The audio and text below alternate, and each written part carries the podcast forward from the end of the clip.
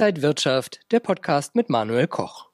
Liebe Zuschauer, herzlich willkommen beim Dave Markt Report 2020-2021 live hier aus Berlin. Wir sind hier gleich um die Ecke vom Berliner Stadtschloss. Das Auswärtige Amt ist gleich hier. Und ja, wir wären natürlich auch gerne in München mit dabei gewesen. Aber 2020 ist eben alles anders. Aber kein Grund, nichts zu machen, sondern wir sind natürlich für Sie und euch auch in diesem Jahr da. Und es gibt viele Nachrichten aus der Branche. Wir haben ja die Börse gesehen, wie die abgerauscht ist. Jetzt wieder Erholung. Am Anfang gab es auch viele Befürchtungen für den Immobilienmarkt. Wie könnte sich die Branche weiterentwickeln in Corona-Zeiten? Darüber sprechen wir heute natürlich auch, aber nicht nur, denn es gibt natürlich auch noch andere Themen außer Corona.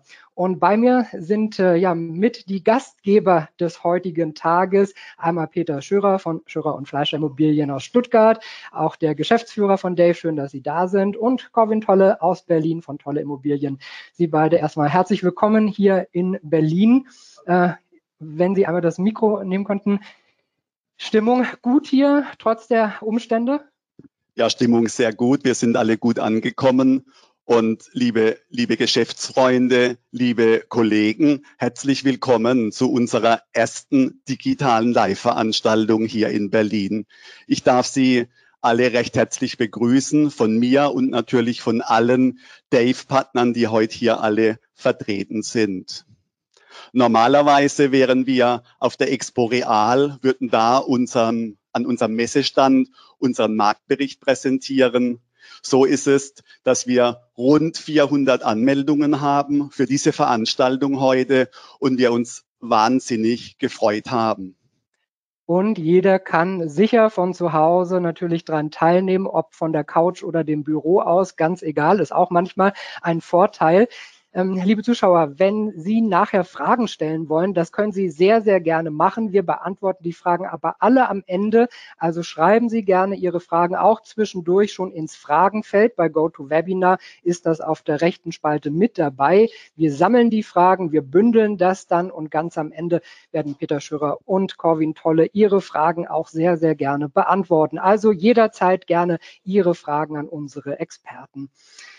Ja, Gewinner und Verlierer gab es einige 2020 gerade durch Corona. Wie ist die Lage so am Immobilienmarkt gewesen? Also die Lage am Immobilienmarkt, es gibt Gewinner, es gibt Verlierer. Die Verlierer, wo ich vielleicht, äh, vielleicht anfange drüber zu reden, sind ganz klar Hotels. Äh, Büros werden verlieren, Homeoffice wird einfach deutlich mehr kommen. Und ähm, natürlich äh, die Gewinner. Corwin, da übergebe ich mal an dich, äh, dass du da dazu was sagst. Ja, sicherlich. Gewinner gibt es auch. Ähm, ich denke, Wohnen ist der erste Gewinner überhaupt, weil Wohnen, die eigenen vier Wände, das ist das Wichtigste in der Zeit, was wir gemerkt haben, ob zur Miete oder im Eigenheim. Es ist viel wichtiger geworden. Und vom Wohnen kann ich auch gleich zur Logistik springen, denn die Logistik hat einen unheimlichen Nachfrageschub gebracht, jedenfalls wenn es um Konsum ging. Äh, nicht die Autoindustrie, die ist vielleicht stark gebeutelt, sind weniger Autos gebaut worden. Man kann sagen, die Autoindustrie ist getroffen worden von 100 auf 0 und nicht von 0 auf 100, wie es sie sonst gewöhnt ist. Also in dem Sektor sehen wir vielleicht Verluste, aber Amazon und Co. sind die Gewinner, Bauhäuser sind die Gewinner. Der Nahversorger ist auch der Gewinner auf der grünen Wiese. Ja, wir haben alle mehr zu Hause konsumiert, das war gut. Und Wohnen hat sich in der Zeit auch als starkes Nachfragesegment gezeigt. Schwieriger scheint es aber doch für Händler, Einzelhändler zu sein. Da gebe ich nochmal zurück an Peter, der ja auch im Großraum Stuttgart unterwegs ist und da vielleicht zwischen Stadt und Land auch ganz gut unterscheiden kann.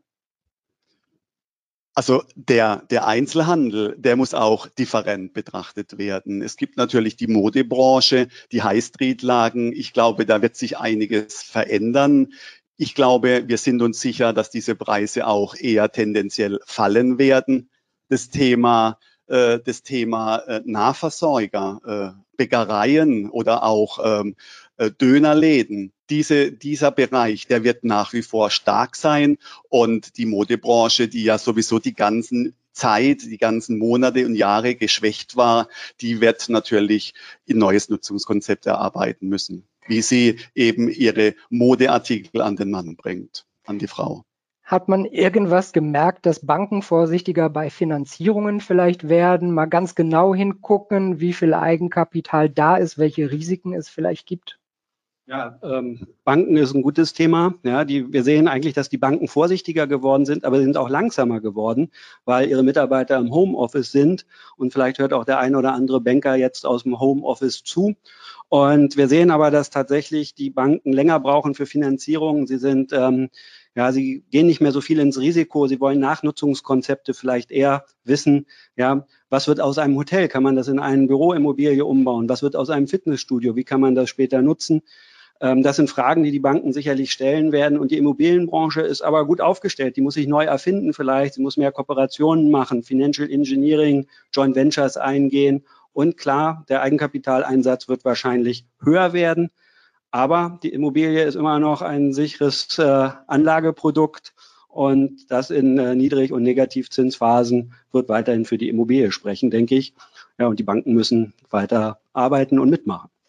Wohin könnte es denn gehen? Haben Sie so einen kleinen Zukunftsausblick? Ja, die Zukunft ist natürlich schwer. Jeden Tag verändern sich die Bedingungen. Ja, das ist der Blick in die Glaskugel. Wir haben politische Entscheidungen, die in Amerika dieses Jahr anstehen, im nächsten Jahr in Deutschland anstehen.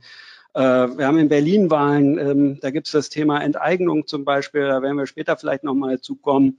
Ähm, ja, da muss man sehr genau hingucken. Aber die Immobilienbranche ist ja langfristig ausgerichtet. Mietverträge sind langfristig ausgerichtet. Finanzierungen sind langfristig ausgerichtet. Und ähm, die Preise sind gestiegen vom letzten Quartal 2009, zweites Quartal 2019 bis äh, zweites Quartal 2020 um sechs Prozent im Wohnbereich. Also ähm, ja, ich glaube, die Immobilienbranche wird positiv durch die Krise gehen.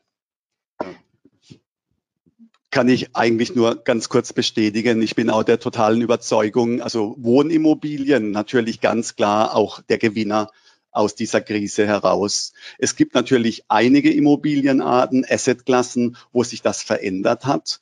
Diese Immobilienarten, die haben natürlich, natürlich einen neuen Verkehrswert, weil einfach der Ertragswert einfach nicht mehr haltbar ist.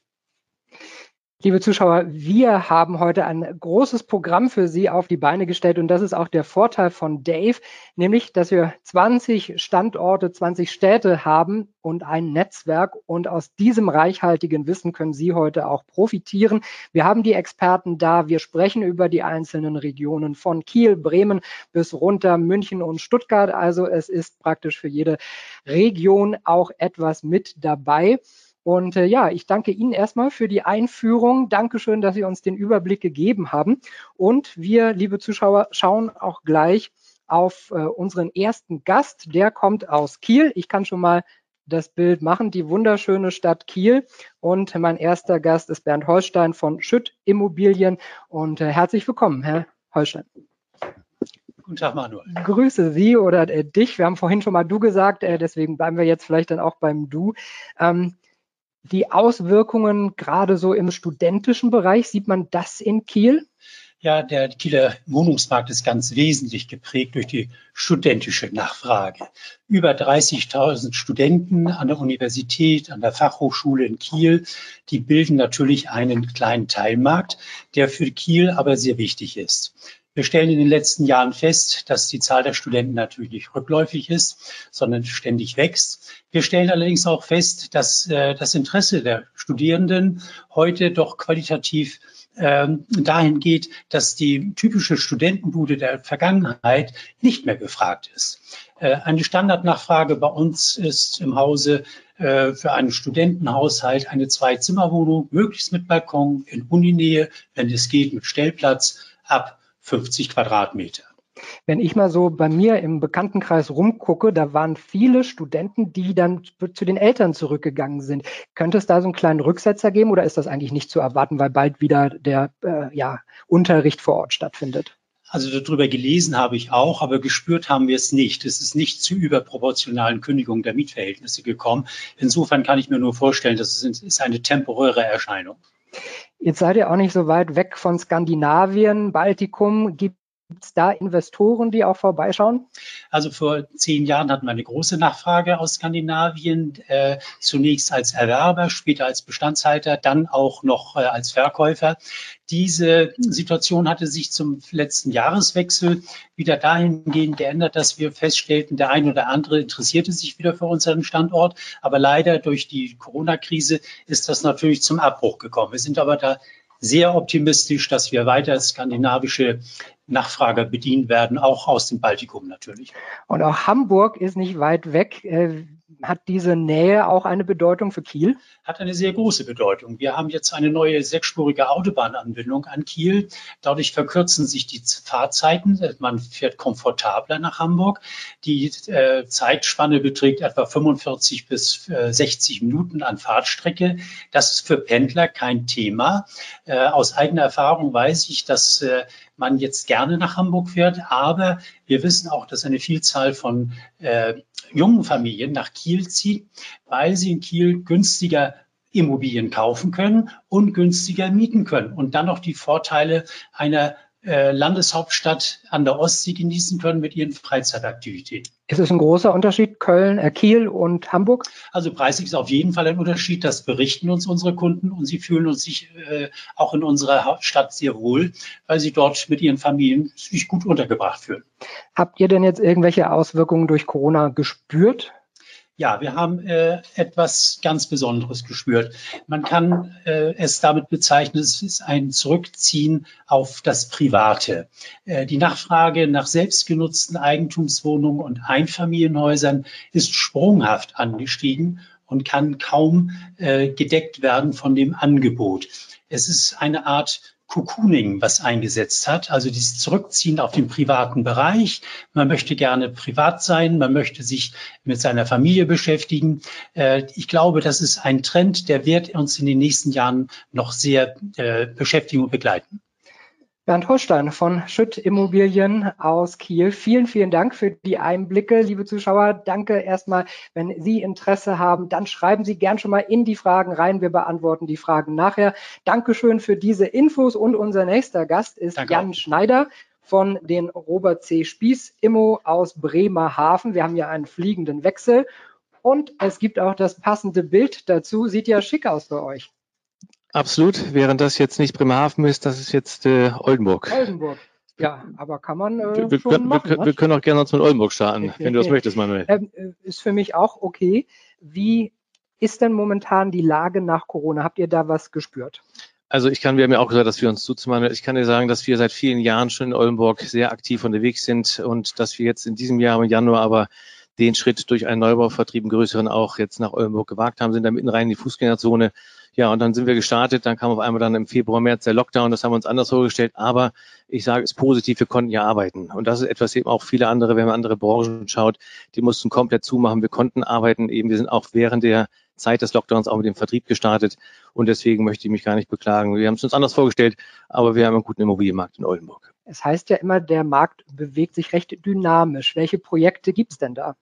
Ich muss natürlich unser Vertrieb erstmal jetzt benennen. Das ist Debskern. Das ist ein Grundstück, das haben wir vermittelt vor einigen Jahren an die Bauunternehmensgruppe aus Hannover. Es sind über 10.000 Quadratmeter Wohnfläche, die da jetzt äh, existieren und noch kommen werden, sind gerade auch im Bau. Und wie gesagt, eine sehr, sehr große Nachfrage. Wir haben da die Schallgrenze von 6.000 Euro pro Quadratmeter jetzt erstmalig bei einer Neubauimmobilie erreicht. Das gab es vorher nicht in Oldenburg. Und da sind wir auch stolz drauf und es läuft auch wirklich gut an. Es gibt andere Gebiete noch eben, die ich kurz erwähnen möchte, dass wir das Core Invest, das ist ein Warenhaus, eben ehemals Karstadt war seit Jahren dort eben jetzt auch Leerstand in mehrere Etagen, wo sich Initiatoren zusammengetan haben. Die machen da Coworking, die machen da Events, die machen da Showcooking. Das tut Oldenburg auch gut eben und ist eine sehr, sehr posierende Stadt eben. Und da gibt es neue Quartiersentwicklungen, aber das würde jetzt wahrscheinlich zu weit führen. Ist das auch genau ein Grund, warum Investoren mal so einen Blick nach Oldenburg werfen könnten? Ich habe jahrzehntelang auch in München gearbeitet, bin ein Nordlicht und äh, über München sagt man, das so ein bisschen die nördliche Stadt Italiens. Man muss nur mal nach Oldenburg gehen. Da ist auch in den Wintermonaten sind die Cafés voll, die Leute gehen in die Fußgängerzone. Es ist wirklich immer was los. Es ist eine Studentenstadt eben auch und da lohnt sich in jedem Fall der Blick auch von den Investoren, weil man jetzt noch in Oldenburg wirklich auch gut kaufen kann. Und das äh, wird sich in den nächsten Jahren, wenn man sich die erste Klasse anschaut, Logistik, es gibt kaum Angebot eben auch, wird es sich nicht ändern und daran gehen eben ist Oldenburg in jedem Fall jetzt auch noch gut. Dann schauen wir mal auf Bremerhaven, da haben wir jetzt kein extra Foto, aber Wasser ist ja da. auch eine schöne Stadt. Absolut. Ähm, ihr seid ja da an der Wesermündung.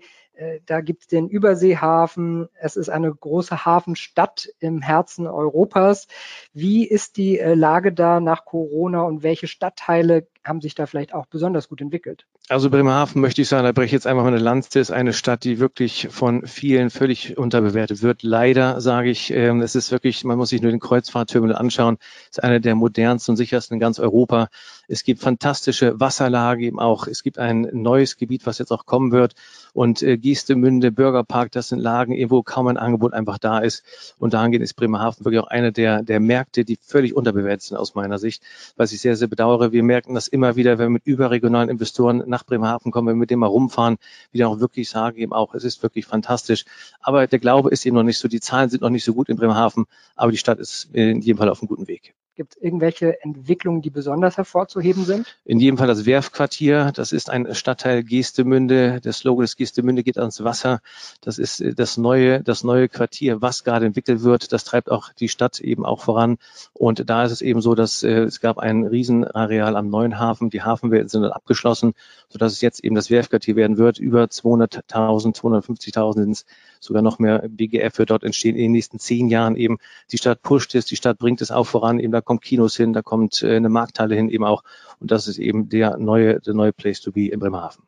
Heißt das auch, dass die Preise steigen werden? Wie ist da die Entwicklung? Die Preise werden mit Sicherheit auch steigen, aber moderat. Was ich schon sagte, man kann in Bremerhaven noch wirklich günstig kaufen. Es ist äh, Büromärkte dort eben äh, sind im Fischereihafengebiet, wo wirklich dort eben auch jetzt noch sehr, sehr günstig zu kaufen ist.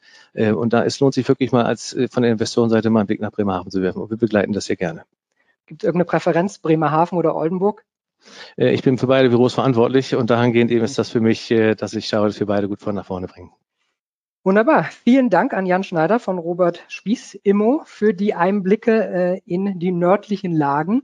Äh, ich bin gespannt. Also das Foto hier hat schon mal Lust gemacht, mal nach Oldenburg zu kommen. Ich Komm, muss ja komm, gestehen, komm gern als, vorbei, Manuel. als Herzlich willkommen. Berliner bin ich jetzt nicht ganz so oft in Oldenburg, aber es äh, lädt, glaube ich, ein. Und wenn ihr in Bremerhaven auch noch so viele neue Sachen baut, klingt ja schon fast wie Elbphilharmonie. Also Ja, wir wollen jetzt nicht übertreiben, da wollen wir die Kirche im Dorf lassen, aber wie gesagt, Bremerhaven muss ich keinesfalls verstecken. ihr werdet schneller fertig sein. Das äh, glaube ich auch. Ja. Sollte es sein. Wunderbar. Vielen, vielen Dank für die Einblicke. Äh, liebe Zuschauer, nochmal der Aufruf, Fragen gerne jederzeit einfach ins Fragenfeld und wir beantworten die dann später. Dankeschön an dich. Bremen-Hamburg mache ich ja noch weiter jetzt. Und genau, Bremen haben wir ja auch noch. Du bist ja hier für alles zuständig. Bremen die und, gute äh, Stube, schau mal, da ist sie. Die gute Stube Bremen ist hier. Unser Marktplatz. Ähm, Bremen, da war ich schon natürlich bei den Stadtmusikanten, äh, die man, sieht man die hier? Das sind sie, oder? Nein, das ist der Roland einmal Ah, um die Ecke. Die einmal um die Ecke. Genau. Ähm, Bremen, also auch eine interessante Stadt im Norden. Gibt es da irgendwelche auffälligen Trends? Also Bremen, und jetzt bin ich ja Bremer, muss natürlich auch mal sagen, äh, ist einfach von der Lage natürlich sehr, sehr begünstigt. Ich fange jetzt auch mit der Logistik an. Wir wollten heute jetzt nicht in einzelne Zahlen reingehen, aber Logistik eben, die Lage ist fantastisch. Wir liegen direkt an der BAB A1, der sogenannten Hansa-Linie. Wir haben die gute Anbindung nach Wilhelmshaven zu den Häfen, aber auch nach Hamburg. Dahingehend haben wir eine Leerstandsquote von, von nicht mal ein Prozent, was Logistik betrifft. Und ähm, Bremen ist ein, ein wirklich absolut stabiler B-Markt auch eben. Es tut sich im Bereich Wohnen, ist absoluter Sieger, auch gehen die Preise auch nach oben. Aber auch in Bremen kann man wirklich noch solide kaufen, kriegt natürlich noch bessere Renditen, als wenn man jetzt natürlich dann in die A-Städte schaut. Insofern, Bremen ist natürlich immer auch eines Blickes wert. Spielt das Wohnen in der Innenstadt eine besondere Rolle? Absolut. Wir haben auch da sehr viele Quartiersentwicklungen. Hier möchte ich ganz gerne die Überseeinsel erwähnen. Das ist das ehemalige Kellogg's-Areal, was wir auch vermittelt haben, eben wo jetzt auch ein komplett neues Quartier eben auch an den Häfen an der Weser auch entwickelt wird gerade eben. Das hat Strahlkraft, auch da gab es einen Architektenwettbewerb eben, das hatte wirklich europaweit, hat das äh, Strahlkraft auch gehabt eben, äh, wird die nächsten Jahre uns auch noch begleiten eben auch und wird Bremen auch noch mal weiter nach vorne bringen, weil es eben etwas Neues ist, wo wir gemeinsam mit der Stadt und mit den Investoren sehr, sehr eng dran arbeiten. Hast du so ein paar Punkte nochmal, wo du sagst, es lohnt sich einfach auf Bremen zu schauen? Wir haben ganz viele äh, Quartiere, auch Klinikum Mitte ist ein Schlagwort. Wir haben die Kohlecker Straße, die Evo Royal macht das eben auch, wo wir wirklich sagen müssen, eben auch, da tut sich etwas. Bremen, wenn man in die Fußgängerzone reinschaut, wir haben in den A-Lagen kaum Leerstände. Wenn da mal Wechsel sind, ist es natürlich heutzutage oft die Problematik, dass durch Mieten noch bezahlt worden sind, die heute nicht mehr zielbar sind. Teilweise müssen wir wieder vermitteln, dann auch tätig werden. Aber grundsätzlich, wie gesagt, hat man ein großes Vertrauen in den Bremer Immobilienmarkt und das wird auch zukünftig so bleiben. Das klingt spannend. Ich glaube, viel los ist auch in Hamburg. Auch nochmal dein Thema. Du vertrittst ja praktisch äh, den Norden. Ähm, begehrter Wohn- und Arbeitsplatz Hamburg. Absolut. Und Hamburg auch natürlich momentan, da sind wir jetzt wieder zweitgrößte Stadt Deutschlands, ist natürlich etwas eben auch, wo natürlich die internationalen Investoren auch sehr, sehr draufschauen. Das, das spüren wir auch immer wieder. Es gibt sehr viele Quartiere dort auch, die sich entwickeln, die jetzt äh, in aller Munde kommen so langsam. Das ist Wilhelmsburg nur als Beispiel. Äh, Bahrenfeld ist auch so ein Schlagwort eben auch, wo momentan sich sehr viele Dinge ändern, wo neue Quartiere jetzt auch geschaffen werden, gerade die etablierten Core-Standorte wie, wie Roter Baum ähm, oder Winterhude eben, da hat sich nichts daran geändert, die sind natürlich immer noch vorne mit dabei.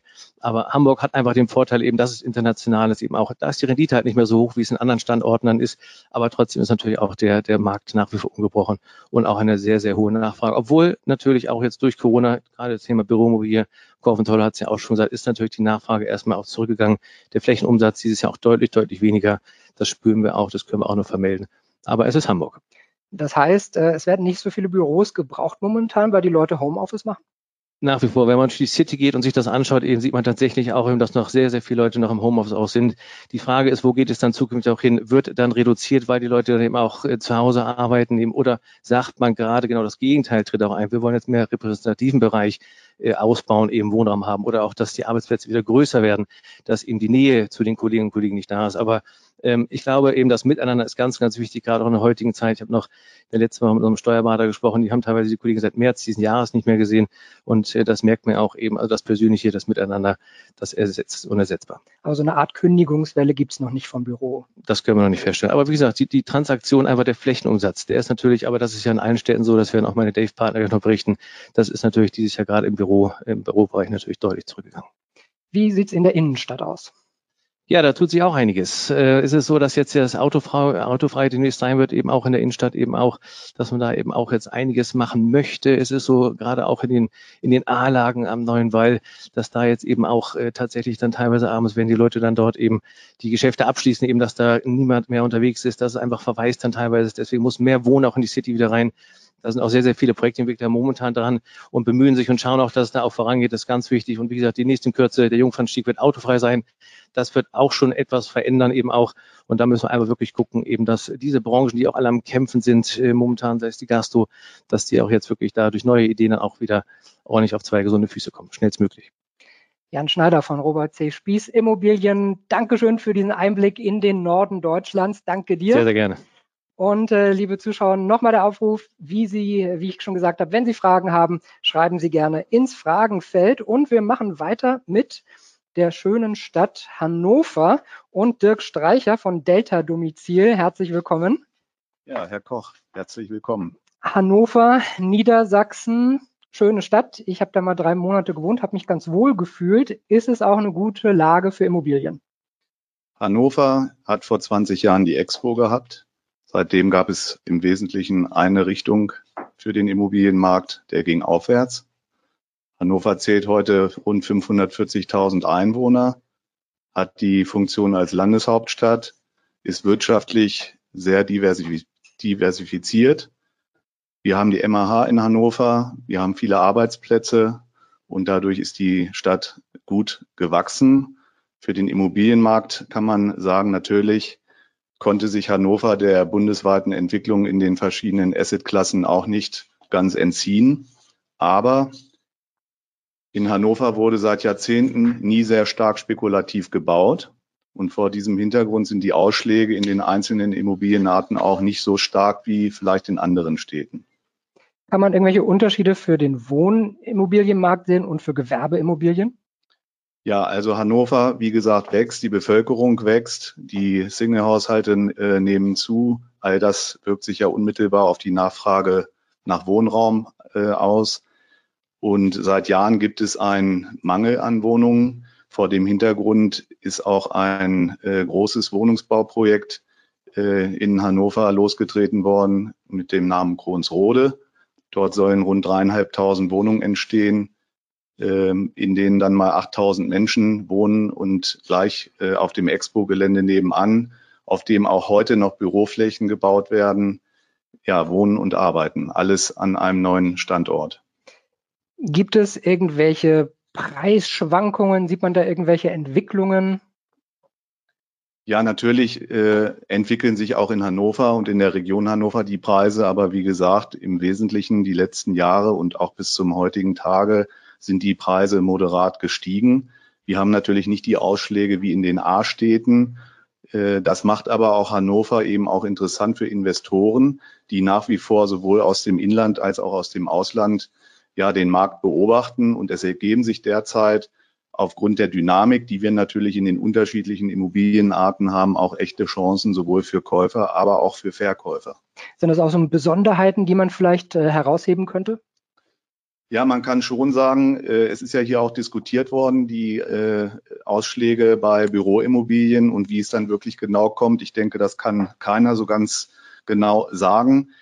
Äh, wir erwarten persönlich und spüren auch eine echte Dynamik. Die großen Büromieter sind alle dabei zu überlegen, wie viele Arbeitsplätze sie noch künftig in ihren Bürogebäuden belegen werden. Und dadurch wird eine enorme Dynamik entstehen aus unserer Sicht, die sowohl bei Bestandsbürogebäuden, aber auch bei Neubaubürogebäuden sich auswirken wird. Nochmal vielleicht zusammengefasst, was spricht für Hannover?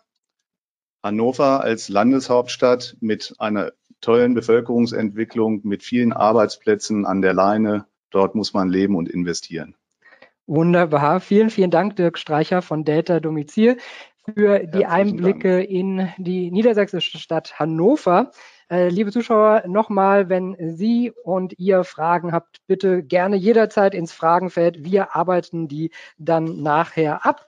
Und wir haben den nächsten Gast, das ist Bernhard Hohmann aus äh, Münster von Hohmann Immo. Wir haben natürlich auch das passende Bild. Was sieht man hier?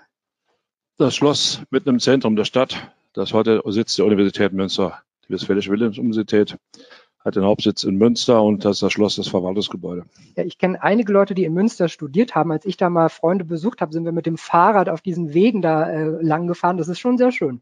Ja, das Schloss liegt auch direkt an der Promenade. Das ist die Fahrradautobahn der Stadt. Die ist der alte Schatz, der Schutzwall gewesen der Stadt Münster und das ist heute die Fahrradstraße um, den Zentrum, um das Zentrum herum. Und äh, wir haben rund 62 bis 65.000 Studenten in Münster. Also über um die 20 Prozent der Bevölkerung sind Studenten bei uns. Was zeichnet den Immobilienmarkt ansonsten in Münster aus?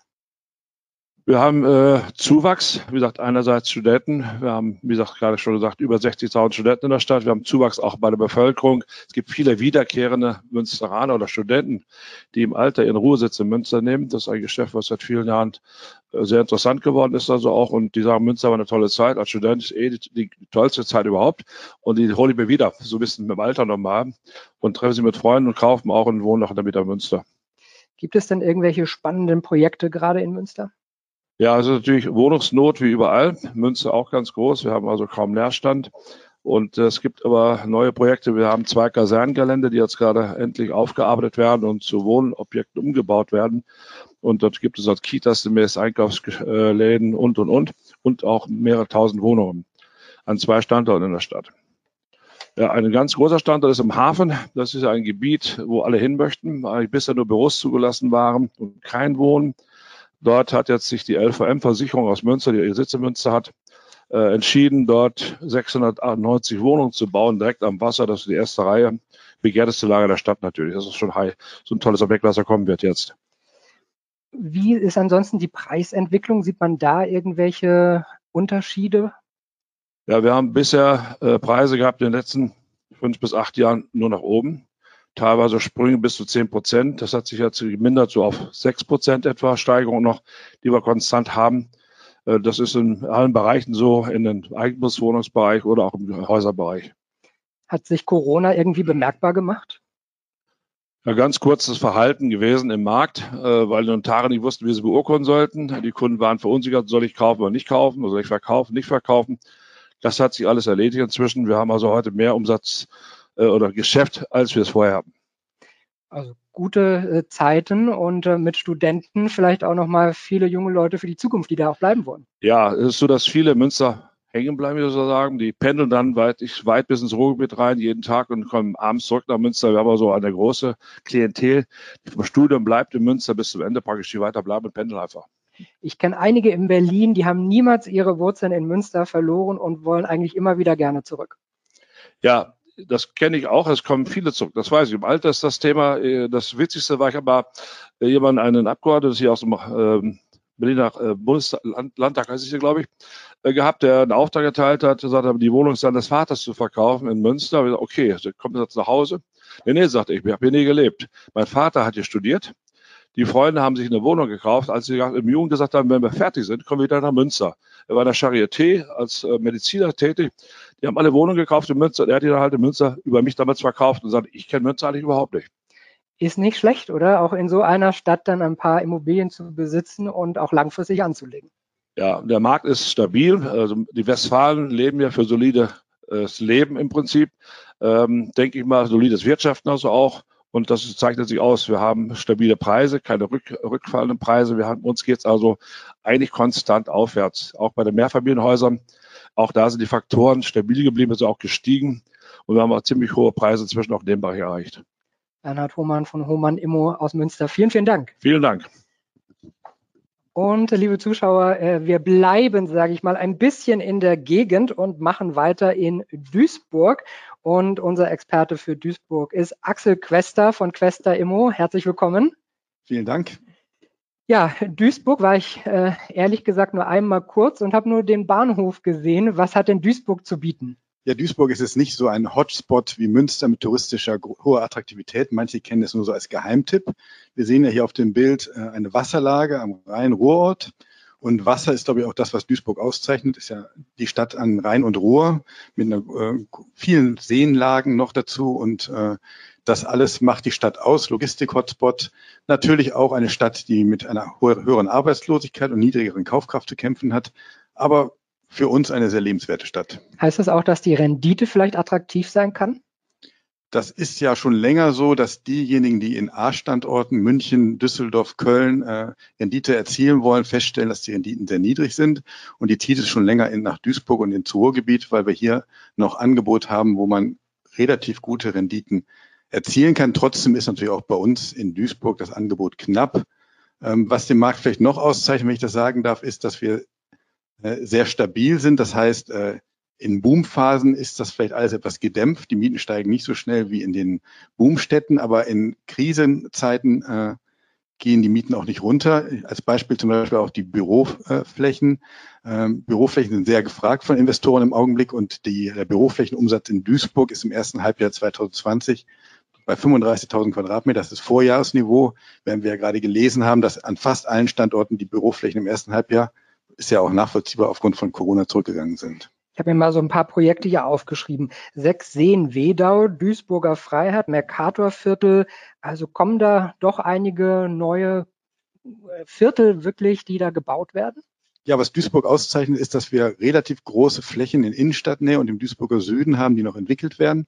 Sechs Seen Wedau, sagten Sie gerade, ist eines davon. Das ist auch eine Wasserlage, eine äh, wohnwirtschaftliche Nutzung, die in den nächsten Jahren entwickelt wird und wo sich äh, vor allen Dingen auch, also einmal Duisburger natürlich für Eigentum und Miete äh, interessieren dürften, aber auch äh, Düsseldorfer, die äh, verstärkt in den Markt drängen, weil Düsseldorf natürlich A-Standort im äh, direkte Stadtgrenze mit Duisburg im Duisburger Süden. Äh, Düsseldorfer haben inzwischen Duisburg entdeckt und äh, finden es da gar nicht so schlecht, weil es deutlich günstiger ist natürlich. Ja, was unterscheiden dann vielleicht Städte wie Duisburg und Dortmund, die wahrscheinlich mehr B-Lage sind, zu einer A-Lage wie in Düsseldorf? Die A-Lage ist äh, in guten Zeiten deutlich stärker. Also in den äh, Top-Zeiten sind die Mieten in Düsseldorf äh, doppelt so hoch wie in Duisburg. Allerdings, wenn die Zeiten schlechter werden, gehen die Mieten äh, in Düsseldorf, ich rede jetzt mal von Büromieten vor allen Dingen, auch vielleicht deutlich runter. Das hängt vor allen Dingen damit zusammen, dass in einem A-Standort in der Regel auch Vorratsbau stattfindet, während in den B-Standorten wie Duisburg oder auch Dortmund äh, vor allen Dingen auftragsmäßig gebaut wird, also keine großen Leerstände produziert werden. Wie sieht es beim äh, Büroimmobilienmarkt aus, wenn wir nach Düsseldorf mal schauen? Genau, wir haben uns vorgenommen, dass wir den Standort Düsseldorf zu, zusammen vorstellen. Also Matthias Wirz, der gleich noch kommt, und ich. Das fanden wir eigentlich ganz komisch, weil ja wir als Duisburger der arme Nachbar von äh, Düsseldorf im Norden sind und äh, zwischen Matthias Wirz vertritt die KSKI, also die Kreissparkasse Köln. Und Köln und Düsseldorf ist ja sowieso eine ganz lange Intimfeindschaft. Also wir haben uns einen kleinen Spaß daraus gemacht, dass wir jetzt den Düsseldorfer Standort vorstellen dürfen. Und äh, aus Duisburger Sicht ist natürlich Düsseldorf der große Nachbar. Stadtgebiet ist ja gar nicht mal so viel, ist kleiner, äh, mehr, etwas mehr Einwohner, aber nicht wesentlich mehr Einwohner. Aber der Büroflächenmarkt ist acht, neunmal so groß wie der Duisburger Büroflächenmarkt. Also äh, wenn Duisburg in einem guten Jahr 70.000 Quadratmeter umsetzt, dann machen die Düsseldorfer locker 500.000. Äh, Axel Quester, vielen Dank. Dann nehmen wir vielleicht den Matthias Würz von KSK Immobilien gleich hier mit dazu. Herzlich willkommen. Ja, herzlich willkommen. Äh, ja ich äh, glaube, die Feindschaft hier war, war sehr gering gerade, oder? Ja, vor allem, wenn die Düsseldorfer nicht da sind, dann ist man natürlich einfach auch freundlicher. Und da gibt man auch zu, dass Düsseldorf natürlich viel, viel richtig gemacht hat und ja auch zu Recht eben seine Position als A-Standort in Deutschland erzielt hat. Ich war gerade jetzt im Sommer da, als man noch nicht so reisen konnte, habe ich mich mehr in Deutschland rumgetrieben. Und ich muss sagen, also der ganze Hafenbereich, der Medienhafen, da ist viel los. Die Leute sind abends, äh, die Leute sind abends draußen, die Restaurants sind voll. Also hat schon wirklich viel zu bieten. Absolut. Und man muss ja auch sagen, dass dieses Projekt Medienhafen schon beeindruckend ist. Nicht jeder hat daran geglaubt, dass es tatsächlich funktioniert, wenn man sich überlegt, wie das am Anfang ausgesehen hat. Dann kam schöne Architektur und am Anfang haben auch die einen oder anderen gedacht, dass die Architekten sich hier austoben. Haben sie auch, aber es ist tatsächlich auch ein Nutzwert entstanden. Ähm, und insofern muss man sagen, das hat funktioniert und das ist letztendlich, was Düsseldorf über die Jahre auch immer gemacht hat, auch architektonische äh, Highlights gesetzt. Das Dreischeibenhaus ist sowas, was auch durchaus bundesweit bekannt ist. Ähm, und darüber hat Düsseldorf einen im Rheinland, glaube ich, auch einfach seine Funktion gefunden. Große Flächen angeboten für internationale Unternehmen. Das ist eine Stärke dieses Standorts. Wenn wir jetzt so viele positive Dinge hören, heißt es auch, dass die Preise steigen? Die Preise sind gestiegen. Die Preise sind in Düsseldorf schon immer auch deutlich höher gewesen, als es in Köln beispielsweise der Fall gewesen ist. Ähm, ich finde im Moment noch wenig Argumente, warum sie nicht auch weiter noch steigen sollten. Also immer differenziert zu sehen. Das, was weiterhin fehlt, ist moderne, attraktive Fläche, attraktiver Wohnraum. Das sind alles die Dinge, die nachgefragt werden. Natürlich gibt es auch immer mal ein paar Ecken und ein paar Gebäude, die Modernisierungsdefizite haben, die Nutzer nicht ganz so gut nachfragen. Ähm, dort werden wir dann aber weniger sinkende Preise sehen als mehr Revitalisierung und bestimmte Aufwertungsmaßnahmen. Kommen dann ein paar neue Wohnviertel oder irgendwas Spezielles hinzu? Ja, das versuchen wir im ganzen Rheinland. Also das Thema Wohnen ist ja nicht umsonst auch politisch hochbrisant seit einiger Zeit. Das Problem, was letztendlich alle Städte haben, es mangelt an Fläche und Planvorhaben dauern lange. Da kann man sagen, warum auch immer. Liegt es an der Stadt? Liegt es an den Investoren? Liegt es an Spekulanten? Ähm, Fakt ist, äh, B-Planvorhaben dauern. Ähm, Bauen dauert und insofern dieses Problem zu viel Nachfrage äh, verglichen mit dem Angebot werden wir in den nächsten Jahren nicht lösen. Und das wird weiter Druck auf Märkte ausüben.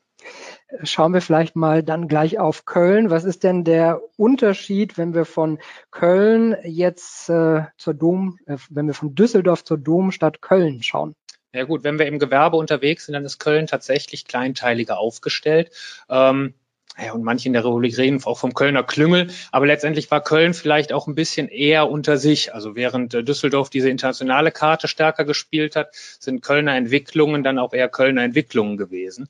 Ähm, Sie sehen bei uns in der Vergangenheit sehr wenig großflächige Vermarktungen. Also Vermietungen über 10.000 Quadratmeter sind eine Seltenheit in der Domstadt. Ähm, werden es auch weiterhin sein, weil auch hier haben wir das Problem, es ist schon schwierig, so viel tatsächlich herzustellen.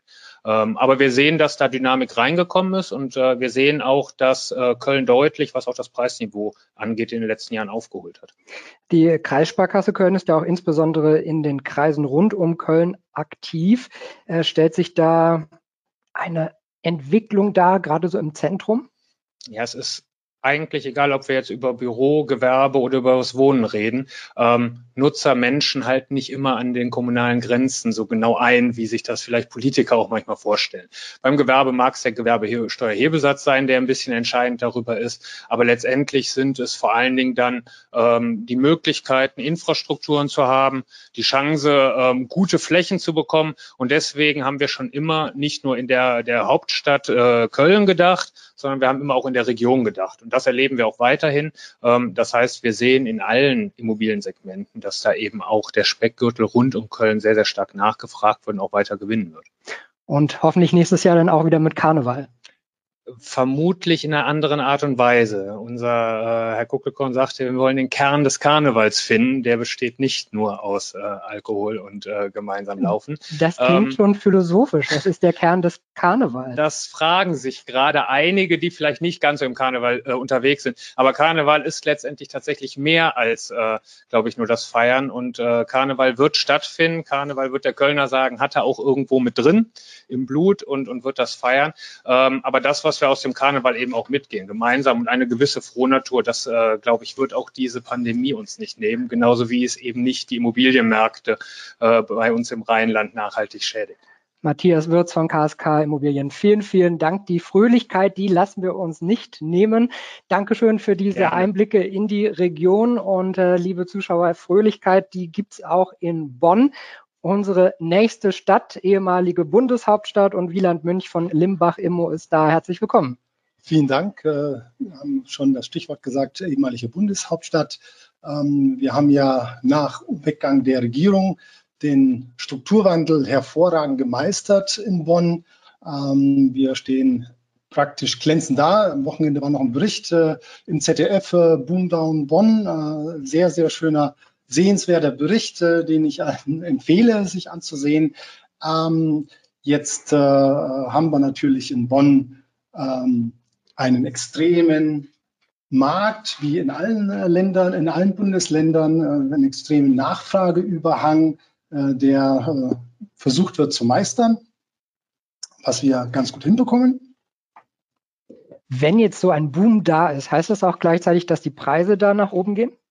Also wir haben seit Jahren im Prinzip äh, steigende Preise. Wir haben immer im Schnitt je nach Assetklassen ähm, zwischen 7 bis 15 Prozent eine jährliche Preissteigerung gehabt und ähm, die halten auch an. Wir haben ja die Problematik in Bonn äh, der Struktur der Stadt. Wir sind äh, eingekreist äh, durch den Rhein-Sieg-Kreis äh, drumherum. Wir haben das Siebengebirge. Die Stadt selbst hat wenig Möglichkeiten, sich in der Fläche zu entfalten. Äh, die einzigen Möglichkeiten, die wir haben, ist im Prinzip äh, die vorhandene Fläche ähm, entsprechend äh, zu verdichten oder in Höhe zu bauen. Hat sich die Corona-Pandemie jetzt auch in Bonn bemerkbar gemacht? Also grundsätzlich ist, glaube ich, Corona nirgends äh, spurlos äh, vonstatten gegangen. Tatsache ist äh, jetzt bei Bonn, dass wir sicherlich äh, gerade jetzt, was der Wohn- und Investmentbereich betrifft, wir ähm, andere Meinungen oder äh, auch ähm, ähm, andere Befürchtungen hatten, wie es letztendlich gekommen ist. Tatsache ist, dass äh, wir schon seit Jahren eben diese Nachfrageüberhang haben, das heißt zu wenig Objekte am Markt. Und Tatsache ist, dass wir jetzt äh, noch weniger Objekte am Markt haben, der Nachfrageüberhang ungebremst ist. Ähm, wir können Nachfrageüberhang gar nicht bedienen. Äh, dadurch haben wir eine weitere Preissteigerung ähm, im Laufe des Jahres erlebt. Und wenn man sich jetzt äh, mal die historischen Zahlen des vergangenen Jahres und diesen Jahres anschaut, was jetzt äh, die Angebotsseite betrifft, ist es so, dass wir das quasi halbiert haben. Und das auch trotz der ganzen Homeoffice-Sache, dass viele jetzt zu Hause bleiben. Ja, das, man muss die Struktur von Bonn sich mal anschauen. Es ist so, wir haben in Bonn äh, 45 Prozent, äh, rund 45, 46, äh, Prozent an Büroarbeitsplätzen in, in Bonn vorhanden. Äh, jetzt haben wir aber sehr viele Bundesbehörden, Bundesministerien, gerade Sie als Berliner wissen ja, die Berliner wollen die alle Ministerien nach Berlin haben. Die kommen schon irgendwann noch äh, alle zu. Ja, die Frage ist nur, solange die äh, allein die Behörden hin und her pendeln mit dem Flieger und das in dem kleinen Bereich des Behördentums nicht äh, hinbekommen, das Homeoffice zu machen, dann wird das nicht keine Auswirkungen haben. Zum einen, zum anderen haben wir jetzt die großen Konzerne, die DAX-Konzerne, die Post, die Telekom, die ja dieses Homeoffice schon seit Jahren praktizieren und äh, da schon seit Jahren daran äh, hingearbeitet haben. Bedeutet, dass wir jetzt für den Bonner Markt, äh, was es denn das Homeoffice betrifft, nicht so die Ängste haben, weil wir davon überzeugt sind, dass äh, auch dieser Hype, den es jetzt gibt, sicherlich in bestimmten Bereichen sich etwas reduzieren wird. Ja, es wird Homeoffice geben, das wird sich verstärken. Auf der anderen Seite haben wir aber seit Jahren einen äh, viel zu niedrigen Leerstand. Wir haben viel zu wenig Flächen. Wir haben vielleicht Leerstand von zweieinhalb Prozent in Bonn. Wir waren schon mal noch niedriger gewesen. Das ist Fläche Flächenleerstand, den man mit einer äh, gesunden Fluktuation äh, hinbekommen kann. Das heißt, wir brauchen noch mehr weitere Flächen. Weitere Flächen müssen geschaffen werden, auch im Hinblick auf Homeoffice ähm, ist es so, dass in Bonn auch äh, jetzt da eine Planung gemacht wurde, Planung für das äh, ehemalige Regierungsviertel, Bundesviertel heute genannt. Da werden jetzt Hochhäuser geplant. Also wenn man Bonn kennt, Bonn ist eine ähm, Jetzt muss man aufpassen, wie man das sagt, aber ich sage mal aus Berliner Sicht, das ist eine Kleinstadt, aber ähm, eine Kleinstadt mit, äh, mit, mit einem unheimlichen Flair zum einen, aber mit dem Angebot einer Großstadt. Aber der Kanzlerbungalow kommt doch jetzt nicht weg, oder? Nein, der wird nicht wegkommen, aber in dem Bereich dort sind auch Hochhäuser geplant und äh, jetzt gibt es eben die Diskussion, wo können Hochhäuser verträglich geschaffen werden, also zwischen zehn Stockwerken und äh, 100 Meter Höhe. Wir haben ein Gebäude, was aktuell gebaut wird von der Art Invest, zieht im Übrigen dann die Postbank rein. Und äh, da haben wir einen, einen Turm von 100 Metern. Das ist für Berlin vielleicht klein, für Bonn ist das aber schon äh, der zweithöchste Turm. Selbst für Berlin nicht schlecht. Ja. Einzelhandel in Bonn schwer getroffen, wahrscheinlich wie überall, auch in der Corona-Krise. So ist es. Wir haben ja auch im, in Bonn im Einzelhandelsbereich äh, äh, natürlich die bundesweit tätigen äh, ähm, Franchise-Nehmer, die bundesweit tätigen Einzelhandelsketten, die sich äh, sukzessive in Teilbereichen aus dem Markt zurückziehen. Jetzt haben wir in Bonn natürlich eine sehr, sehr schöne Innenstadt. Wir haben äh, eine der größten zusammenhängenden Fußgängerzonen Zonen in Bonn, die sehr, sehr schön strukturiert ist. Ähm, wir haben, wir spüren jetzt den Wechsel. Wir, wir machen Neuvermietungen. Das heißt, auch wenn Ladenlokale leer werden, gibt es auch weiterhin Interessenten, wo man sich darauf einstellen muss. Künftig ist sicherlich im Einzelhandelsbereich in Einzel-A-Lagen, in den teuersten Lagen, dass wir da sicherlich mit einer gewissen Reduzierung der Mietpreise rechnen können. Wir gehen auch davon aus, dass wir um die 10 Prozent Mietreduzierung haben werden. Auf der anderen Seite haben wir aber auch Nebenlagen, 1B-Lagen, äh, die auch noch in Fußgängerzonen sind, die gerade jetzt so einen Strukturwandel erleben. Wir hatten vor, vor fünf Jahren hatten wir in der Innenstadt äh, sehr, sehr wenig Gastronomie. Äh, früher mal sehr viel, dann sehr wenig und aktuell ist kurioserweise trotz Corona so ein kleiner Boom. Das heißt, wir haben jetzt die Friedrichstraße in Bonn, die sich gerade so ein bisschen zu einer Gastromeile entwickelt, was, was äh, auch eine belebende Innenstadt äh, gleichzeitig als Auswirkungen hat. Und ähm, die Stadt Bonn hatte früher die höchsten Preise für Außengastronomien und hat jetzt glücklicherweise diesen klugen Schachzug gemacht und hat gesagt, okay, bis März nächsten Jahres wird die Gebühr für die Außengastronomie aufgehoben. Und äh, das haben die Gastronomen genutzt und haben da einen Flair reingebracht mit Außengastronomie, natürlich extrem sich erweitert. Das bringt Leute in die Stadt, bringt Leute in die Gastronomie und letztendlich auch in die Geschäfte und die Geschäfte machen Umsatz.